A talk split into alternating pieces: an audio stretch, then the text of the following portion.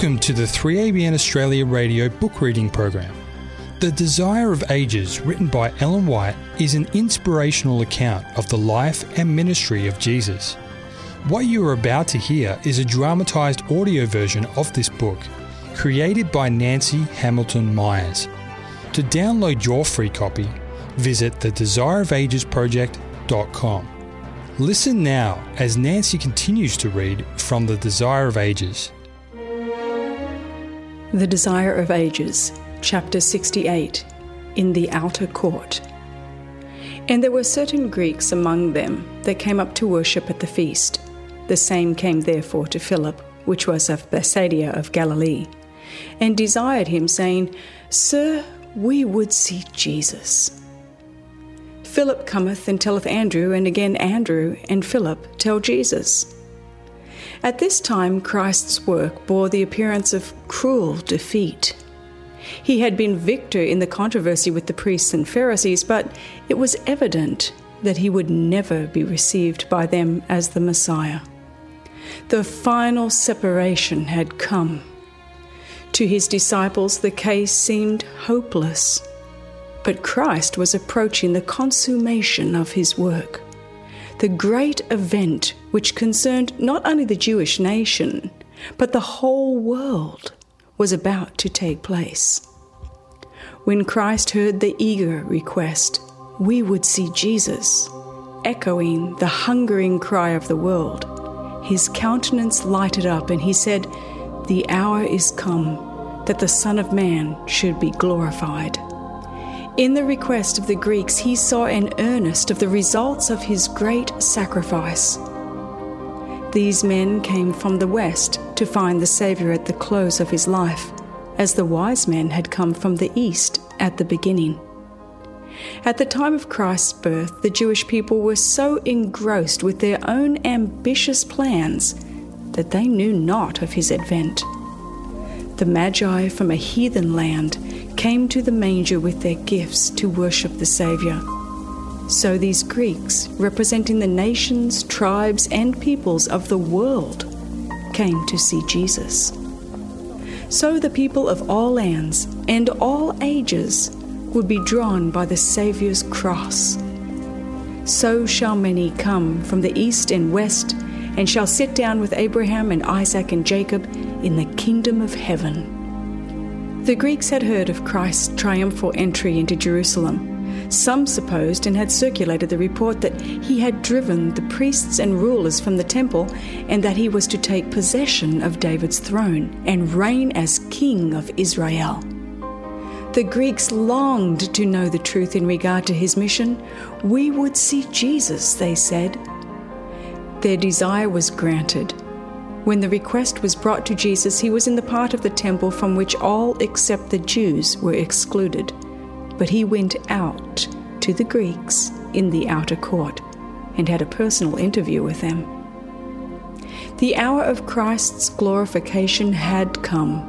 He was standing in the shadow of the cross, and the inquiry of the Greeks showed him that the sacrifice he was about to make would bring many sons and daughters to God. He knew that the Greeks would see him in a position that they did not then dream of. They would see him placed beside Barabbas, a robber and murderer, who would be chosen for release before the Son of God. They would hear the people, inspired by the priests and rulers, making their choice. And to the question, what shall I do then with Jesus, which is called Christ? The answer would be given Let him be crucified. By making this propitiation for the sins of men, Christ knew that his kingdom would be perfected and would extend throughout the world. He would work as the restorer, and his spirit would prevail. For a moment he looked into futurity and heard the voices proclaiming in all parts of the earth, Behold, the Lamb of God, which taketh away the sins of the world. In these strangers he saw the pledge of a great harvest, when the partition wall between Jew and Gentile should be broken down, and all nations, tongues, and peoples should hear the message of salvation.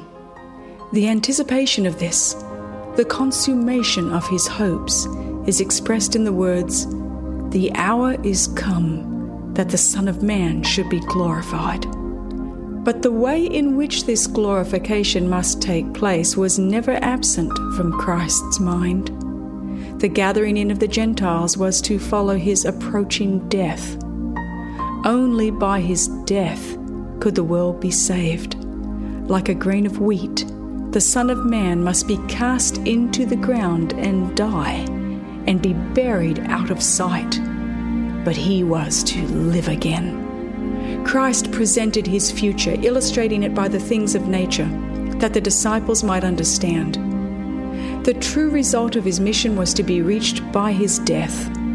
Verily, verily, I say unto you, he said, except a corn of wheat fall into the ground and die, it abideth alone. But if it die, it bringeth forth much fruit. When the grain of wheat falls into the ground and dies, it springs up and bears fruit. So the death of Christ would result in fruit for the kingdom of God.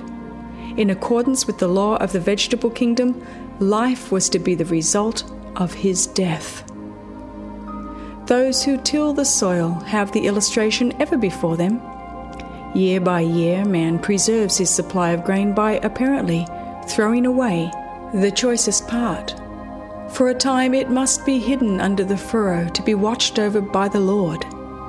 Then appears the blade, then the ear, and then the corn in the ear. But this development cannot take place unless the grain is buried out of sight, hidden, and to all appearance, lost. The seed buried in the ground produces fruit, and in turn this is planted. Thus the harvest is multiplied so the death of Christ on the cross of Calvary will bear fruit unto eternal life. The contemplation of this sacrifice will be the glory of those who, as the fruit of it, will live through the eternal ages. The grain of wheat that preserves its own life can produce no fruit, it abides alone. Christ could, if he chose, save himself from death, but should he do this, he must abide alone. He could bring no sons and daughters to God. Only by yielding up his life could he impart life to humanity. Only by falling into the ground to die could he become the seed of that vast harvest, the great multitude that out of every nation and kindred and tongue and people are redeemed to God. With this truth, Christ connects the lesson of self sacrifice that all should learn He that loveth his life shall lose it, and he that hateth his life in this world shall keep it unto life eternal. All who would bring forth fruit as workers together with Christ must first fall into the ground and die. The life must be cast into the furrow of the world's need. Self love, self interest must perish and the law of self sacrifice is the law of self preservation. The husbandman preserves his grain by casting it away. So in human life, to give is to live. The life that will be preserved is the life that is freely given in service to God and man. Those who, for Christ's sake, sacrifice their life in this world will keep it unto life eternal. The life spent on self is like a grain that is eaten. It disappears, but there is no increase.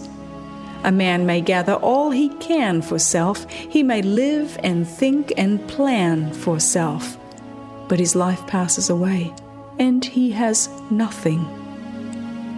The law of self serving is the law of self destruction. If any man serve me, said Jesus, let him follow me, and where I am, there shall also my servant be. If any man serve me, him will my Father honor. All who have borne with Jesus the cross of sacrifice will be sharers with him of his glory. It was the joy of Christ in his humiliation and pain that his disciples should be glorified with him. They are the fruit of his self sacrifice. The outworking in them of his own character and spirit is his reward and will be his joy throughout eternity. This joy they share with him as the fruit of their labor and sacrifice is seen in other hearts and lives. They are workers together with Christ, and the Father will honor them as he honors the Son. The message of the Greeks, foreshadowing, as it did, the gathering in of the Gentiles, brought to the mind of Jesus his entire mission. The work of redemption passed before him from the time when in heaven the plan was laid to the death that was now so near at hand. A mysterious cloud seemed to enshroud the Son of God. Its gloom was felt by those near him. He sat wrapped in thought. At last, the silence was broken by his mournful voice. Now is my soul troubled. And what shall I say? Father, save me from this hour? In anticipation, Christ was already drinking the cup of bitterness. His humanity shrank from the hour of abandonment, when to all appearance he would be deserted even by God. When all would see him stricken, smitten of God, and afflicted. He shrank from public exposure, from being treated as the worst of criminals, from a shameful and dishonoring death a foreboding of his conflict with the powers of darkness, a sense of the awful burden of human transgression, and the Father's wrath because of sin caused the Spirit of Jesus to faint and the pallor of death to overspread his countenance. Then came divine submission to his Father's will. For this cause, he said, came I unto this hour. Father, glorify thy name. Only through the death of Christ could Satan's kingdom be overthrown. Only thus could man be redeemed and God be glorified. Jesus consented to the agony. He accepted the sacrifice. The majesty of heaven consented to suffer as the sin bearer. Father, glorify thy name, he said. As Christ spoke these words, a response came from the cloud which hovered above his head. I have both glorified it and will glorify it again. Christ's whole life, from the manger to the time when these words were spoken, had glorified God, and in the coming trial, his divine human sufferings would indeed glorify his Father's name. As the voice was heard, a light darted from the cloud and encircled Christ, as if the arms of infinite power were thrown about him like a wall of fire. The people beheld this scene with terror and amazement. No one dared to speak. With silent lips and bated breath, all stood with eyes fixed upon Jesus. The testimony of the Father having been given, the cloud lifted and scattered in the heavens. For the time, the visible communication between the Father and the Son was ended. The people, therefore, that stood by and heard it said that it thundered. Others said an angel spoke to him. But the inquiring Greeks saw the cloud, heard the voice, comprehended its meaning, and discerned Christ indeed. To them he was revealed as the Son of God. The voice of God had been heard at the baptism of Jesus at the beginning of his ministry, and again at his transfiguration on the Mount. Now, at the close of his ministry, it was heard for the third time by a larger number of persons and under peculiar circumstances. Jesus had just spoken the most solemn truth regarding the condition of the Jews. He had made his last appeal and pronounced their doom. Now God again set his seal to the mission of his Son. He recognized the one whom Israel had rejected. This voice came not because of me, said Jesus, but for your sakes. It was the crowning evidence of his messiahship, the signal from the Father that Jesus had spoken the truth and was the Son of God. Now is the judgment of this world. Christ continued, Now shall the prince of this world be cast out. And I, if I be lifted up from the earth, will draw all men unto me. This he said, signifying what death he should die. This is the crisis of the world. If I become the propitiation for the sins of men, the world will be lighted up. Satan's hold upon the souls of men will be broken. The defaced image of God will be restored in humanity, and a family of believing saints will finally inherit the heavenly home. This is the result of Christ's death.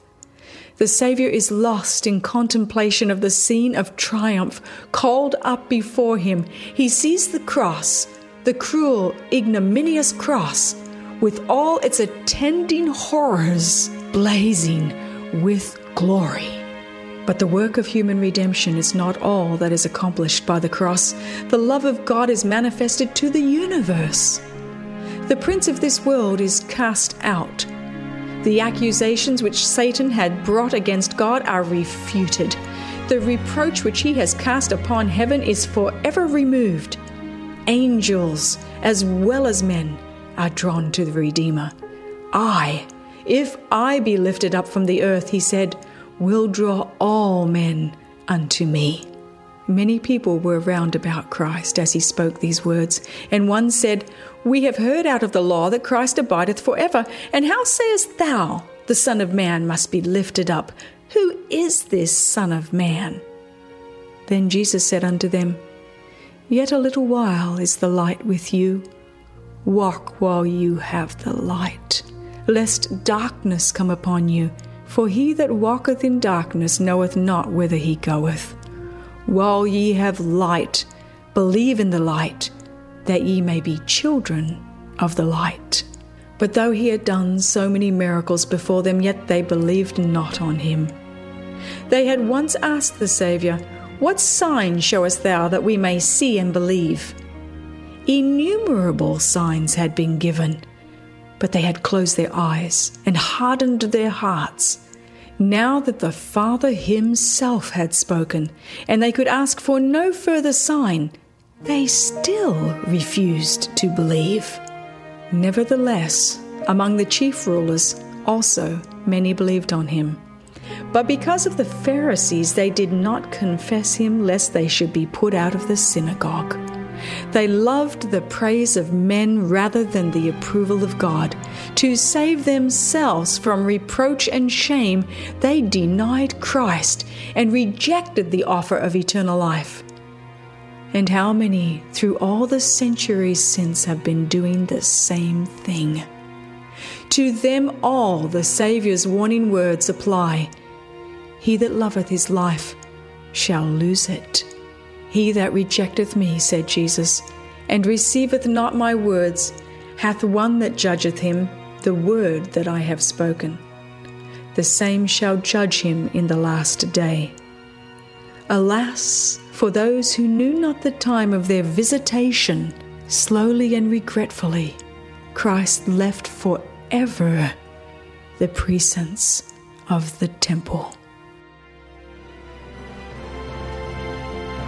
Join us next time as Nancy Hamilton Myers continues her dramatised audiobook, The Desire of Ages, written by Ellen G. White.